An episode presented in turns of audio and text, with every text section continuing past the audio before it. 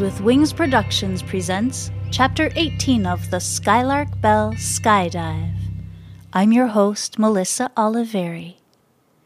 In last week's episode, Farfalla fell into the role assigned to her by the villagers and gained a reputation as the Skylark Bell. In today's episode, we read Chapter 18, Pocaid, in which Farfalla becomes close with the Carnifex children, Frannie and Felix. Today's podcast partner is The Activity Continues, also a member of the Boopod network of true crime and paranormal podcasts. The Activity Continues is a recap show which discusses the Travel Channel's The Dead Files television show. Hosts Amy and Megan add a heavy dose of humor to the often dark subject matter. Be sure to check the show notes for a link to their podcast. Now it's time to settle in grab a blanket and a warm drink, and let's get started. September 5th, 1798. I have been here for a year now. It was expected that I partake in the Skylark Festival again. The town chose to crown me the Skylark Bell for a second year in a row. I stood while they clapped and cheered as the crown was placed on my head. Then a hush fell over the crowd as they waited for me to sing. I made them wait this time, just for fun. I got a bit of a thrill out of it the power to hold them captive. The villagers have taken to calling me Skye. After several weeks, I realized I never told anyone my real name. No one has ever heard the name Farfalla. It's like Farfalla doesn't exist here in this place, in this time.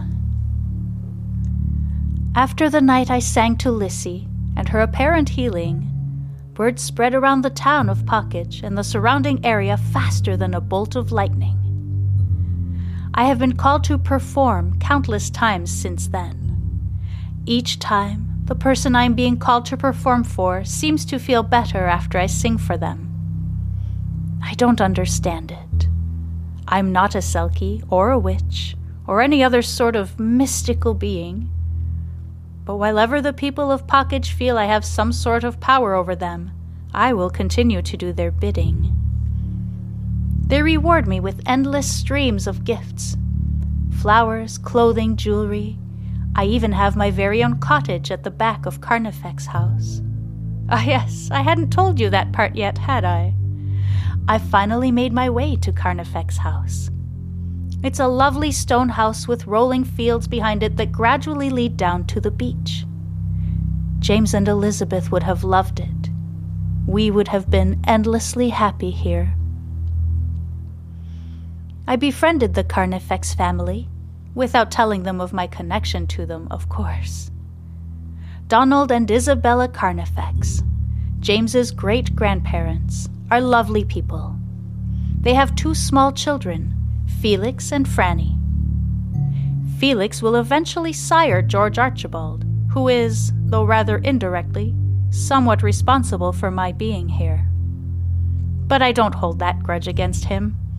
We play hide and seek nearly every day and skip rocks into the sea. Frannie, on the other hand, prefers to spend her days quietly sketching or sewing. She has drawn pictures of me, always with the ocean in the background, and of course my silver crown of vines and twigs. I spend all my spare time with the children. They help heal my heart. I wonder what Elizabeth does with her days. Skye, Skye! Frannie's little voice barely makes it through the thick wooden door of the caretaker's cottage.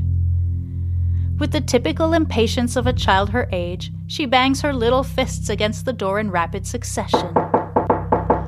Finally, she hears footsteps coming on the other side and quiets down, excitedly shifting from foot to foot. Frannie, what in the world is going on? asks Farfalla, opening the door so the girl can come in.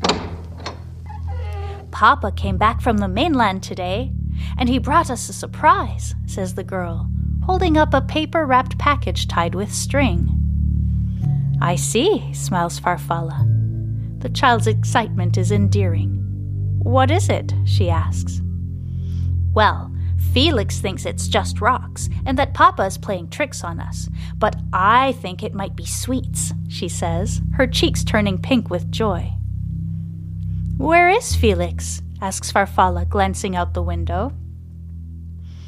He went down to the beach to open his package. He says that way he can throw the rocks straight into the ocean.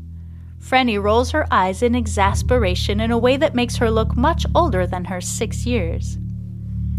Well, what are you waiting for? Dig in, laughs Farfalla. Franny doesn't wait for her to ask twice. Before anyone can utter another word, the string has been slipped off and the torn paper is on the floor. I knew it! He's brought us back some tablet, shouts Frannie, barely able to contain herself. Farfalla is hit with a memory she'd put to the back of her mind. The night she and James had spent in Glasgow. After their romantic dinner, they went for a walk, and he slipped into a gift shop, coming out with his hands behind his back. Pick a hand, he had said. She chose the left. He whipped his arm around and handed her a piece of candy tucked into a small white paper cup. The candy had melted on her tongue and washed her mouth in sweet, sugary, creamy flavor. Scottish tablet, he had said before she could ask, proud of himself for aptly choosing his gift for her. Shall we have some? comes Frannie's little voice from her seat at the table. Yes, yes, of course, stumbles Farfalla, shaking her head back to the present. She fishes a knife out of the drawer and cuts two small squares from the brick. The flavor is exactly as she remembers, and she closes her eyes to savor it. A knock on the door startles them both. Come in, calls Farfalla. Nurse Betsy, Felix and Frannie's nanny, comes charging through the door. Frances Annabel Carnifex, I told you not to bother Miss Skye, she says in her usual stern tone. I'm so sorry about this. We'll be on our way, she adds, turning toward Farfalla. Come now, Fran. I still need to find your brother. Who knows where he's run off to? I turn my back for one second. She doesn't give Farfalla a chance to interject and ushers the child from the kitchen table. Frannie waves a sheepish goodbye to Farfalla as Nurse Betsy herds her out the door. Farfalla folds the paper around what is left of the tablet and tucks it into the pantry. She'll bring it back up to the main house tonight when she goes for dinner. The Carnifex family is quite wealthy, having secured business connections on the mainland. They facilitate the export of various goods from the island. They have a cook, a maid, and of course, Nurse Betsy. When they offered for Farfalla to live in the caretaker's cottage, they insisted she also dine with them every evening. Farfalla is very cognizant of her good fortune. Her status as the Skylark Bell or as Selkie as most villagers seem to believe, has secured her a rather lavish lifestyle. Everywhere she goes, she is greeted with, Good day, Miss Skye. The villagers have provided her with the most stylish dresses, the coziest wool blankets, pillows made of down rather than feathers or straw, and the softest leather boots. They regularly feed her meals that most only get to enjoy on special occasions. They shower her with flowers, jewelry, and other gifts. All she has to do in return is sing to their loved ones when they are unwell. The one thing no one has provided is friendship. The closest thing Farfalla has to it is her relationship with Frannie and Felix, but they are children. Farfalla finds herself denied the adult companionship she craves. The villagers show her respect admiration, and a semblance of kindness, but below it all there is fear. It's different than the outward fear the people of Pocaid harbored toward her. This fear is kept below the surface. Thank you so much for listening. Join me next week for Chapter 19 The Beach, in which Farfalla has a strange encounter with a boy reminiscent of a scene in Book 2, Wingspan. The Skylark Bell is brought to you by Phaeton Starling Publishing and features original music by Cannelle.